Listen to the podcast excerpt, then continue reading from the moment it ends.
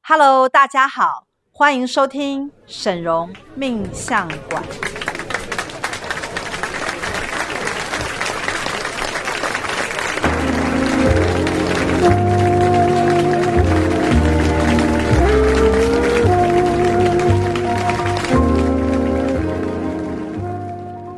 Hello，大家好，我是沈荣魔法命理学院的沈荣老师。 Hello，我是大西老师。 Hello，我是啊赵董。我们今天要来跟大家讨论一个比较时事性的话题、没，错，因为最近呃，听说这个钟明轩呐、他不是本来要被呃抓去，就是录对录那个受鬼邀灭啦哦受邀抓去录那个《鬼灭之刃》的其中一个角色，。对但是后来又破局了，所以钟明轩就很生气啊，在这个网络上啊，就是大拍影骂，片，对大骂那一家公司，对说希望他赶快关门这对，样，然后还有指名到，就是有点影射了其中一些人啦。对要，那他那长进一点，对对，对，那我们其实，在网红界啊，或者在媒体圈，经常会看到很多的名嘴、名人，或者是一些网络的红人啊，常常会口不择言的乱骂人。其实很多哎，对不止周所以明轩哦，今天我们要来讨论的是一个跟恶业有关的话题，就是说我们现在因为在网络上的言论非常自由，那几乎任何人只要你能够有这个自媒体啊，在网络上你都能自成一格。只要你有脸书都可以，对，那呃，当然也有一些，我我相信有很多的人是在做网红，但是他并没有红起来，但是也有一些人是可以异军突起，对对不对？那他就是可以借由可能发表一些对于时事的看法。对对，甚对至于。会批评人、骂人，对像馆长陈之哎汉，他就是是一个典型的例对子。很厉害，，对，啊因为他就是可以开直播啊，开到这么多的人在上面挺他，而且我觉得他是厉害到什么程度，你知道吗？他厉害到连政治人物都不敢惹他。以前我们是很怕政治人物啊，现在是连政治人物都怕他。对，那其实这些网红啊，包括像钟明轩馆长或者是陈怡嘛，哈，那这些呃有名的网红啊，其实呃在这个社会上啊，就是普遍被大家认为就是有点大炮个性。，对，什那么叫大炮客星？大炮个性就是我可能看到什么我就会讲，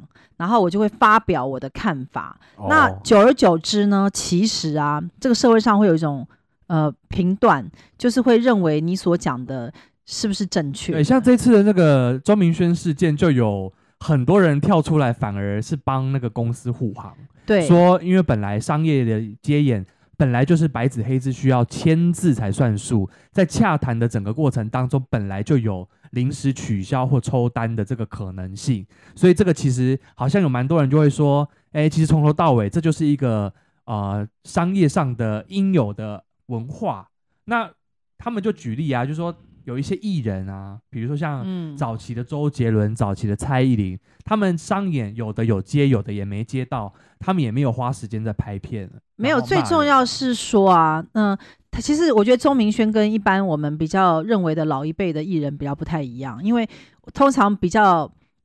资深一点，在演艺圈待过的、啊，是不林以前应该有被对。那我我要讲就是说，通常是这样，有时候我们会去试镜，对但是呢，也有很多没有成。对啊，那没有成的时候，我们就摸摸鼻子，什么也不讲，对对对就对算对了对。我们不会跟人家讲说为什么他没有用我，对因为道义有道嘛，就是每一个行有它的行嗯规。对本来一个厂商他在选定一个角色的时候，他一定是要物色非常多的人，是，甚至于他可能会推翻之前他认为还不错的人，对。因为他后面又遇到了比原先的这个人更好的一个角色。那通常比较老一辈的艺人，可能就会觉得说算了，反正不要打坏关系，工作以后都还有。对，因为你让你如果让在演艺圈呢、以前因为演艺圈只有老三台，然后再加上现在多出了很多无线台嘛，对像什么对啊东森啊，什么中这些天什么八 TVBS 大对，可是以前你知道只有中式、华式、台式，所以其实艺人是非常必须仰赖这些大的电视台生存的，所以你不能够得罪电视台。哦，但是现在的网红不一样，像钟明轩啊，或者是馆长这些啊，他们已经没有在利用主流媒体了。对就是你要看到钟明轩，或你要看到陈之汉馆长，你要看到这些网红，你是必须到 YouTube 就去他的网页看，，对，所以其实 YouTube 已经变成一种新媒体。那是这个媒体就是，只要你能够在上面有一定的声量跟流量，好，那一定有相当多的粉丝支持的时候呢，你就能够自成一格，甚至于你的知名度比明星还要大。哦，所以这是为什么以前你记不记得吴宗宪曾经有跟馆长对干过？对，他吴宗宪意思就是说，网红哪里叫做明星？就认为说网红根本不算是一个咖的意思啊。后来那个馆长就很生气嘛，就觉得说你怎么可以批评网红？其实呢，它是不一样的族群对，跟市场，对对对，因为看电视的人口确实是比较多的，对因为他省去了一个一直在手机上乱按的一种动作，他只要按下一个电视键，遥控电视器就会遥控，对，遥控器就会自自己跑出来画面，然后你可以无脑的接收。对，所以电视的好处是我到现在都很推崇，比如说我经常早上起来就躺在床上发呆，发呆的时候就会打开我在那个卧室啊的床前面的电视机，你知道那多享好受爽吗哦，可是你知道，你要我现在躺在床上，然后打开 YouTube 去点进馆长，我就会有一种痛苦感。会坐不住啦。为什么？因为为我会知道说，馆长他可能就是要批评一些时事，对针对一些人，他可能讲话比较大声，嗯那我就会有压力。对，我可能不想要听到这些，对啊，我可能只想看购物台在那边卖内衣，我就觉得很开心。所以其实电视有它的一个主流的市场，对，像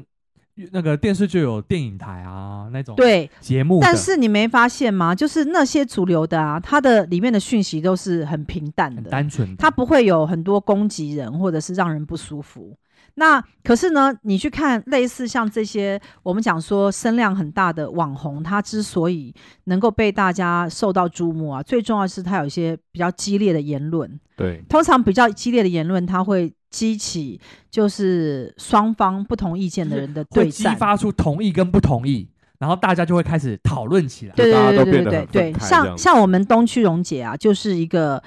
比较不是属于他们网红的这个圈子里面的这种既有的规则，因为网红他们的既有规则是他要有一些挑战性的。争议性的话题，对可是我们东区荣姐啊，经常都是只是针对某一件事情发表一些我们的看法还，有宣导一些正确的观念。对，所以她比较像是有点半教育跟半娱乐的方式，对它比较没有那么鲜明的个人色彩，对。可是你去看像馆长啊，像像这样的一个鲜明的角色啊，那他就慢慢走出他的格调来。那但是我们今天要讨论的呢，我们的主题呢，并不是在讨论我们是要像网红这么偏激，好、这么有立场，对有立场，还是说我们要像电视主流媒体一样，能够被普遍的大众接像受？这一次那个周明轩的事件，陈怡就有说啊，呃，一个人他的立场你选择了，你就必须要。付付出出那个那个代价，价所那以对。虽然周明轩一直说他没有什么立场，可是其实他他是蛮有多他自己的意见的。没有，应该是讲哈，就就说我我看到我看过很多钟明轩的影片，片我是觉得说，因为钟明轩他的个人色彩太强，所以他比较不是属于主流性的人物，对他可能比如说比较爱国， 他比较有台独，哎，应该有是吗说他比较会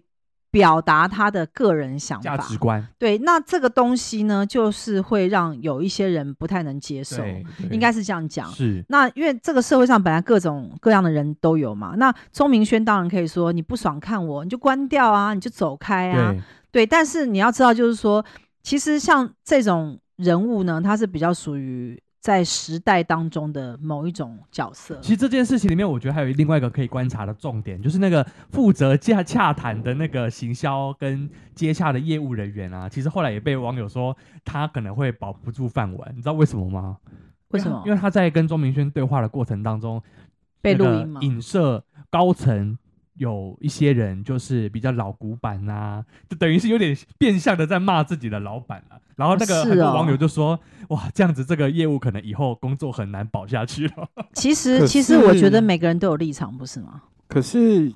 不是说要请他去录音的时候当场会签约，或是就会直接跟他确定角色是不是就没有，他们就是还没有有签约啊。没有没有没有没有没有，我要先讲，在这个业界啊，因为我必须说，那个网络的这个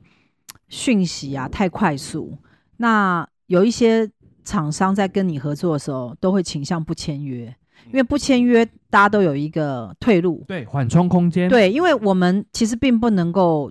就是确定说我们找你来合作会不会创造一定什么样的效效益这个益效益，因为除非是说你今天已经像周杰伦、蔡依林这么红，就是完全指标性，对，那通常他不会跟你签约的原因，是因为他根本不知道你的市场在哪里，所以他不会确切的跟你签，对，因为你并不是他一定要找的人。通常他不跟你签字啊，就是你不是他一定要而找的。且其实因为你是有取代性的，像钟明轩也不是专业配音员啦，所以他们最后好像是找了一个专业本来就在配动画卡通的专业配音员，最后还是把这个工作交给了他。所以其实本来在挑选这个配音或者是这些工作洽谈的过程，我觉得厂商那边本来就会有很多的考量。其其实我觉得这厂商蛮奇怪的，因为当初他在找这个角色会找钟明轩，我觉得是不太合乎常理。哦，因为其实钟明轩他，你说他是艺人吗？他也不是完全艺人，因为当艺人他有一一种既定的标准，就是他第一个绝对不会发表政治立场，或者是说绝对不会有一些太偏激的政治立场。对，那艺人就算是有政治立场好了，多数的艺人啊，他可能就亲共、亲有中了。。我刚刚你脑袋当中也在想说，有啊，他们有政治立场、啊，对，就他是有他有很他们就是鲜明的没有没有没有没有没有没立场有，他们只是表态，但他不会去啊讲这件事情。比如表说态，跟立场是两对回，事比。如说呃，中共中国嘛，请欧阳娜娜去唱歌。对对对对，欧阳娜对娜说这只是一个商演，我接了。对，好，那表示我对祖国支持，但他不会在任何场合说我就是支持中国共产党。哦，我懂，我就是讨厌台独，或我就是什么。我懂了。但是他会模糊化他的焦点，说我是中国人。对那因为你讲你是中国人的话，因为他是人种的问题，嗯，所以你说你是中国人，我们当然不会说没有啊，你是高加索人，不可 能嘛。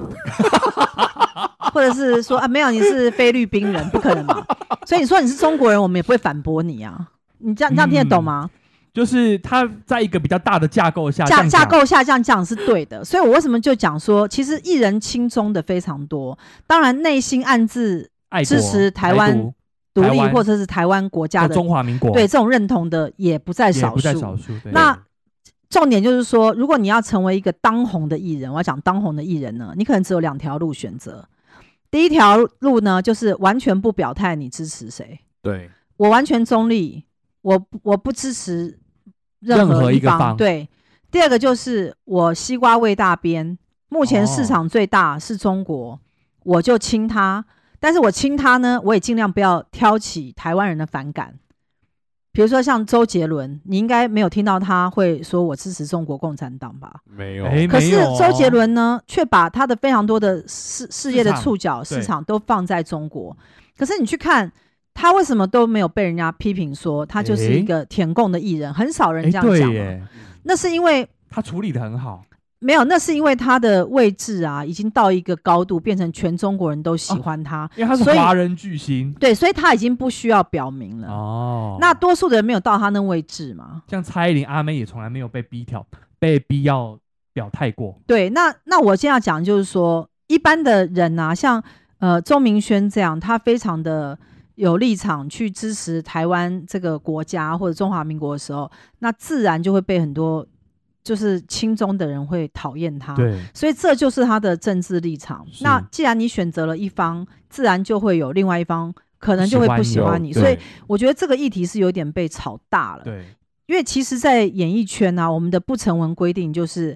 呃，别人找你呢，你要感谢他，给你一个机会。但是人家给你一个机会的时候，你就要抓住他。嗯，抓住他之后，完美的表现，你就可以更上一层楼。可是没有人会是人家找了你，后来不找你之后，你还反过来骂他。对，这个就是会变成人家以后更不敢找你。对啊哦因为对以后我要再找钟明轩的时候，我就要先想，哎，我找他的风险很高，因为我找了他之后，万一我又不想找他的时候，会被骂我就会被他在网络上骂到死，嗯，你知道吗？被动用他就对去肉搜我，可能会什么，或连我或者公司是的动用名粉名丝，称都会出来。就请粉丝出征。对，就是会，就是会，他其实会制造一个社会上的压力。其实对我觉得，呃，一个人找我们做什么或不找我们做什么啊，他都是有机运跟福分的。那通常你会去看到，就是一个人啊，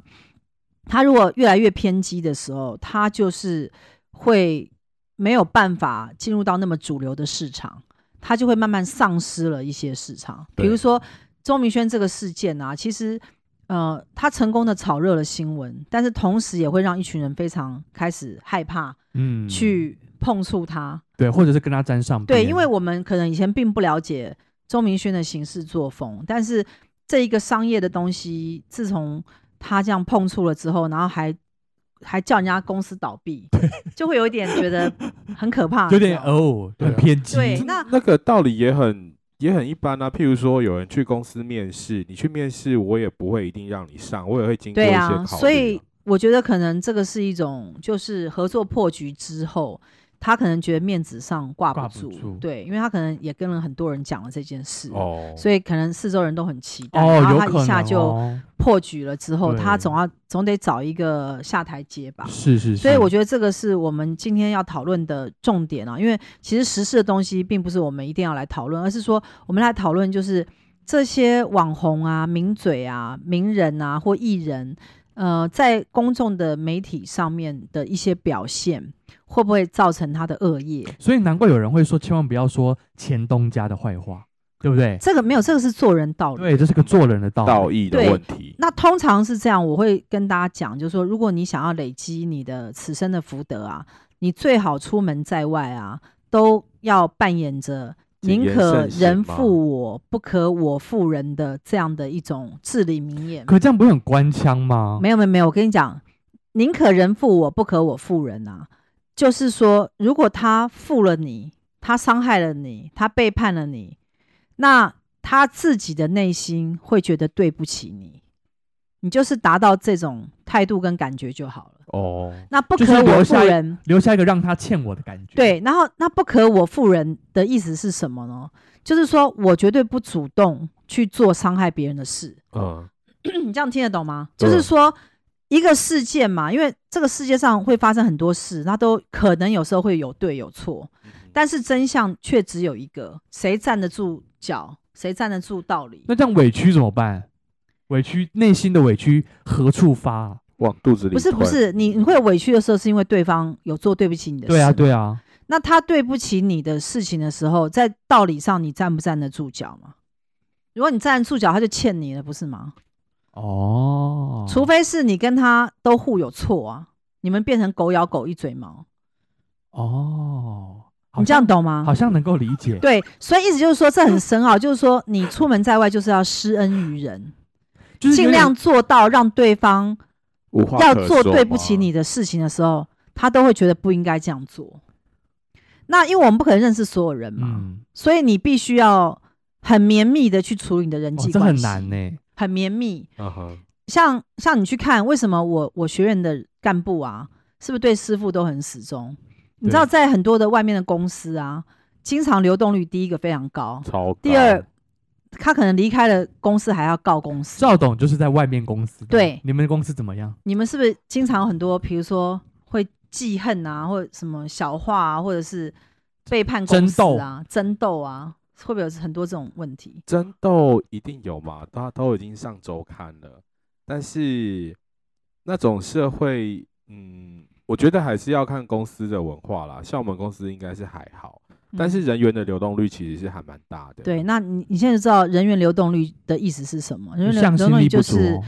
这个这个人他可能在这地方他待不住嘛，嗯因对为他觉得不够好嘛。，对那你去看魔法学院，几乎人人都待得住。是，那而且都会待很久。那你去你要去想说各种的道理是为什么？嗯各种道理就是，虽然我们很严厉，像师傅很严厉的要求所有的干部，可是师傅施恩于大家的那种能量啊，是大过其他的。对，所以他一想一比较之下，他就会觉得，其实，在魔法学院才是有归属感的。对，嗯因为在这个地方，师傅才会把你当家人。可是你在其他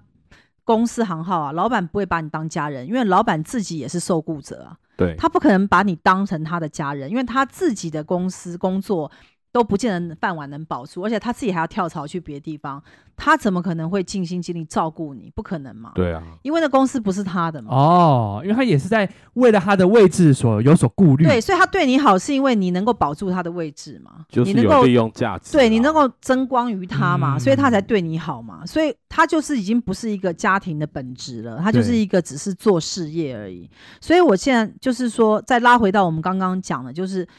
你常会看到很多的名嘴啊，或者是网红啊，会在网络上，比如说骂人或批评人啊，会有一些。可是你要去看他批评的是否有所本。我们今天就要来通灵查一下，像我们刚刚有提到的几位哈，对，刚才查除几了位钟明轩之外，还有馆长陈对之汉。那我们先来看，就是钟明轩，因为我们今天的主题是说，到底你在网络上啊，如果讲一些比较偏激、激烈的，对或者甚至于咒骂他人，对就像钟明轩他有去咒骂那个什么木棉花对的对家对公对，司，那间公司然后说最好你们管倒闭。基本上，我个人是觉得这已经有点挟持网络的声量来做比较不好的事情。嗯，因为你在利用一个大众的平台发表你个人的仇恨的言论。对，有点像是在引导风向。因为人家就算不用你，跟人家倒闭有什么关系？嗯，人家就算不用你，也也最是不他的智选择，某个对程度上也是他的选择。就是说，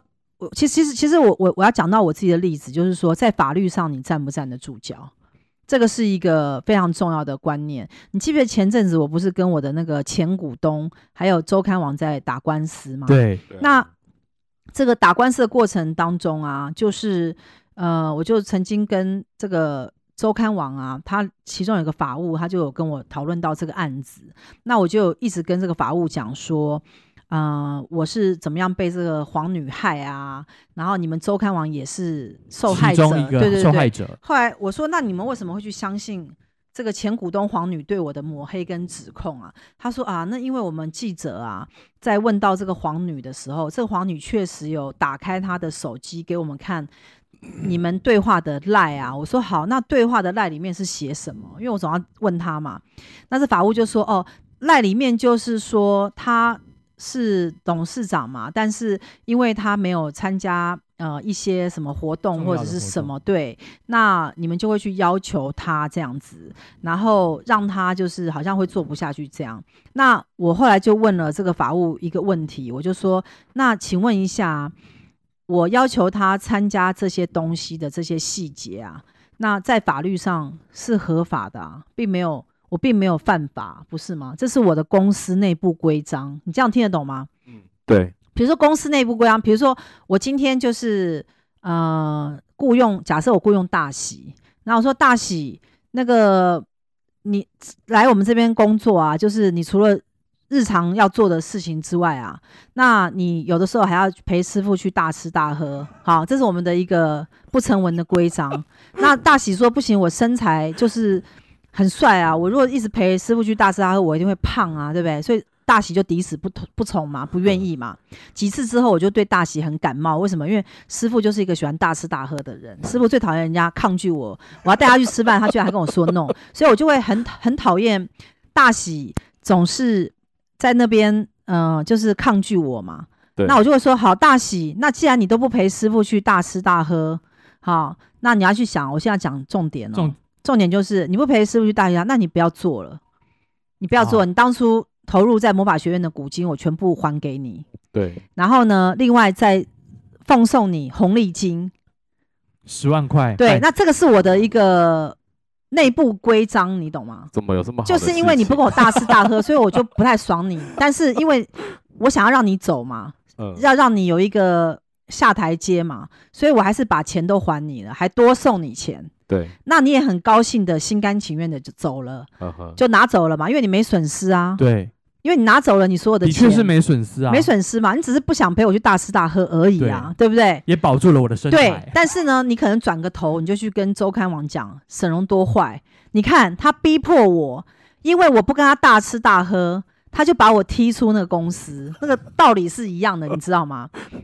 重点来了，重点就是第一个，你可以选择跟我大吃大喝啊，但你不要，不是吗？你已经先做了一个选择了嘛。对第二，就算我说你不跟我大吃大喝，你不适合做我的董事长，你也可以说没有，我已经在这位置了，我就是不想退啊，没有啊。可是你很高兴的说你要退啊，嗯，你现在听得懂吗？对，就是说，我现在讲就是说，其实公司内部都有公司内部的规章，如果一切的东西都没有犯法的时候，你是没有办法去要求他。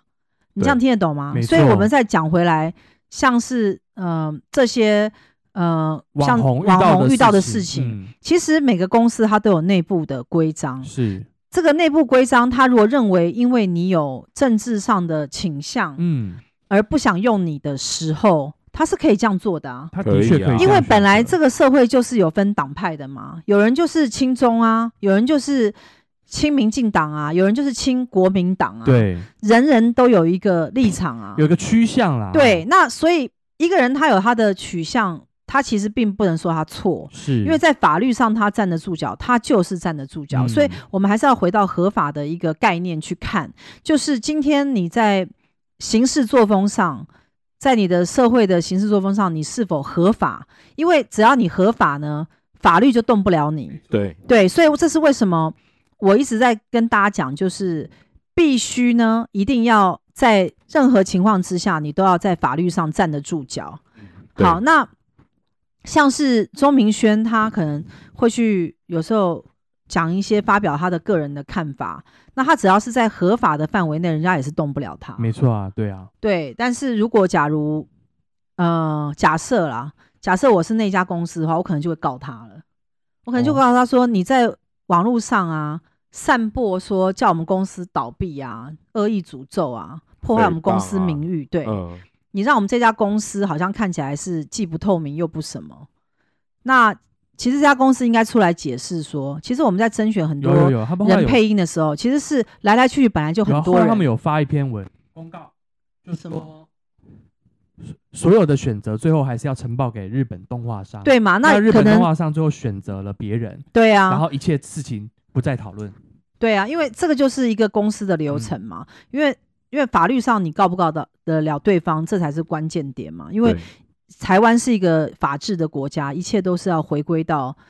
正确的地就是方也嘛。也就是说，事情不是你自己觉得感觉怎样就说了算的，其实有时候是法律上的原则很重要，对，那所以比较聪明就是像陈怡这样，陈怡就是经常也会发表很多对于时事上面的一些看对，法。而且我觉得他很厉害，那陈怡其实我个人是觉得蛮佩服他的地方是，我觉得他头脑是真的蛮清晰的。是嗯哼那一个清晰的人，只要他不犯法，基本上你是不太动得了因为他他。是法律出身的，对，那对他所是以法律出所以身我觉得他有他的市场，嗯啊，因为这个头脑清晰的人在台湾，其实我觉得并不是那么多见。你自己在一家是一不是家是说网络上面吗没有没有没有，对吧我觉得台湾这个社会头脑要清楚的不是很多。 你不是经常看到很多思觉失调的人杀人之后也是没事吗？呃对啊，你不觉得台湾思觉失调的人很多吗？最近这几年听起来还蛮对啊多，的嗯而且视觉失调啊，杀人放火好像都没事，所以我们我们让我们不仅去想到说，我们要不要先去医院拿个视觉失调的证 明，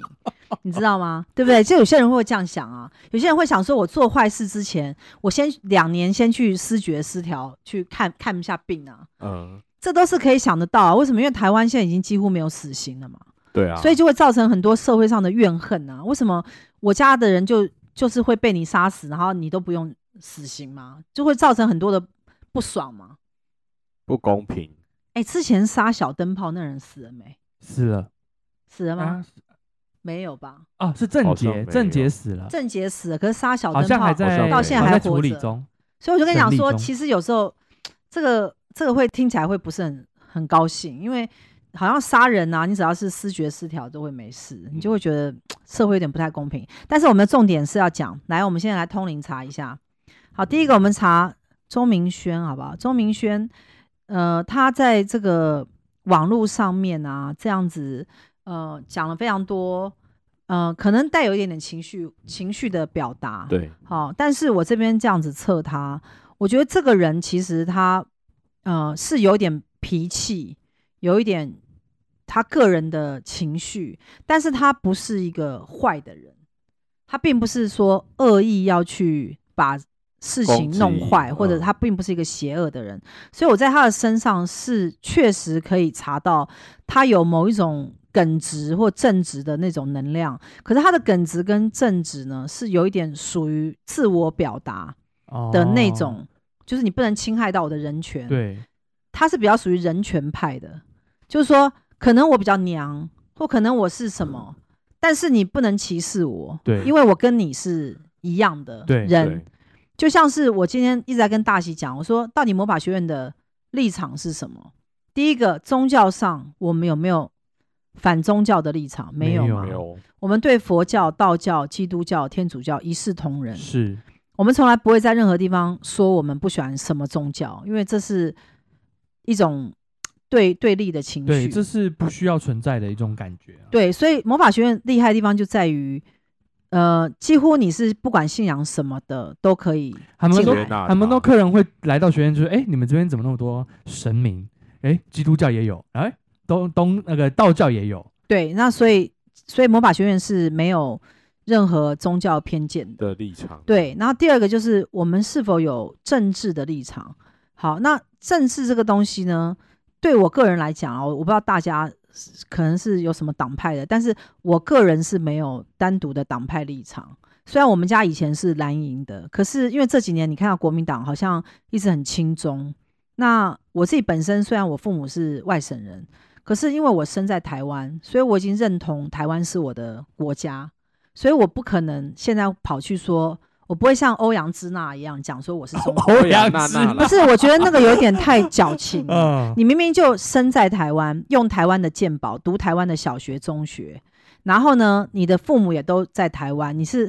在台湾的空气、阳光、水长大的小孩，但是你因为到中国大陆的市场去去这个演出，然后你就会说你是中国人，我觉得这个是有点模糊焦点。嗯，因为这，因为你这样讲的时候啊，人家也没有办法讲你不对，因为你的祖籍是江西嘛，对，啊，对人，家也没办法讲不对。可是仔细一想，又觉得怪，因为你明明就没有在中国大陆生活过，对，一跟那边一点关系都对没有。但是那不免让人家会想说，你可能就是为了要得到赚那个钱市场是，对，那就会有点矫情。对我觉得人就是不要矫情，人就是你有什么就说什么。像陈怡的优点啊，就是他其实并不矫情，所以他呢能能够获得很多人的支持。对，那嗯周明轩呢？会有一票支持他的人，但是我认为未来可能会减少，嗯，因为他的个人风格当中，他有太多的批评，对，别人的这个状况，这个是应该要拿掉，应该要就事论事。是因为现在台湾的人啊，已经不太会去什么反同啊，或者是呃歧视你是什么娘娘腔啊。我觉得现在台湾的人的民主素养已经高到一个程度，会觉得说你要那样做是你的事。嗯，我跟你不一样，但是我也不会去管你。你不觉得现在台湾人都是这种想法吗？对啊，上礼拜还有那个、欸、同志游行哎、对啊，那同志游行我我当然不会去参加，因为我不是同志啊。嗯，对不对？可是如果大家去参加，那你就去啊，那是什么关系？因为这是你的人生啊，本来你就对啊可以自己去选择，对,、不对？但是我不会去参加同志游行，但是我也不会去参加反同游行， 因为同志这个东西跟我完全没关系。有这个游行吗，因为好好有像啊，有有同好像反有同啊，有对对有对什对对对么对，什么爱什么爱家家庭爱家游行什么的爱家什么爱家联盟什么联盟这对我我这样讲就是说，我觉得大家有个观念，你不用去反同或者是支持同志，你如果不是你如果不是同志这一块，你根本不用去理会这个东西。嗯不是你要去理嗯会他干嘛？对啊，因为我们就像像我，我就不会去做 做这种事，我也不会去参加什么佛教游行、基督教游行、天主教游行，宗教的东西抗争我完全不会去参与，因为我觉得那个跟我也没关那系。个那不是我的嗯选择，对，啊其实你要知道，人啊，最终都只有业力而已。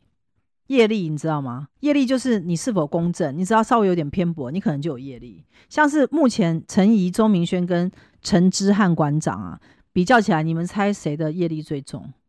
哇，排名我觉得我觉得以事实来看，因为馆长前阵子不是才刚出一些事可吗嗯能？是第三位吧，我觉得，我跟你讲，馆长陈思翰的业力真的非常重。那业力通常我们讲的是恶业，我们讲的不是好的业力。，对对对，所以陈思翰的他他应该是说他一直在累积业力。那这个业力就是包含他可能对于某些人有偏见，有一些特殊的看法，或者他可能会去批判某些事情。那在批判的过程当中，可能没有办法那么中立，嗯那、又会带有一些伤害别人的言论。假或设者是有这样些的事时情候没有查证，对，会让人家不舒服，而造成了彼此的结怨。那陈之汉馆长的身上的这个恶业是确实是比较重一些。那第二重就是陈怡，那陈怡为什么会比钟明轩重的原因，是因为陈怡在发表一些事情的时候，经常会指名道姓，哦，指名道姓就会结怨。就是说你看像，比如他说骂吴宗宪，对就是直接对直接对就对，比如跳说跃我了们有时候在表达一个立场的时候，我们就是不会指名道姓，我们会说，比如说黄女啊、张女啊，或者什么，就是郭女啊，就是我们可能会稍微隐晦一点，或者是像有些人某某某对，像某某某像有这些样的艺人人呐、想要骂我们这些老师，就会说哦，那些什么命理师啊，都在那边乱讲啊。他骂这个命理师啊，就是骂骂到詹维忠，骂到唐奇阳，骂到沈宏老师啊。对，那我们也不知道他到底骂对啊就是谁一，起骂就对了。然后呢，可能就是他这样骂这样一票人，所以就比较模糊淡 掉。对可是像陈怡啊，他就是会指名道姓，对他对是比对较对容对易。你要知道说，如果今天你要跟人结怨，最好的方式就是指名道姓的跟他结怨。对，你这样懂吗？指名道姓，比如说我就是反对同同志，好啊，那那你就结怨，为什么？因为你所有同志都跟你结怨，对吗？对对对啊，吗对对啊，对吗？所以你不可能去指名道姓的跟某一个人对抗嘛。那所以你去看这三位，可能都有一点这样的现象，像陈怡、钟明轩跟所以这样馆比长，这样讲起来，庄明轩只是在表达他自己的想法，比如说他觉得不被尊重或不被理解的一个些一些地方，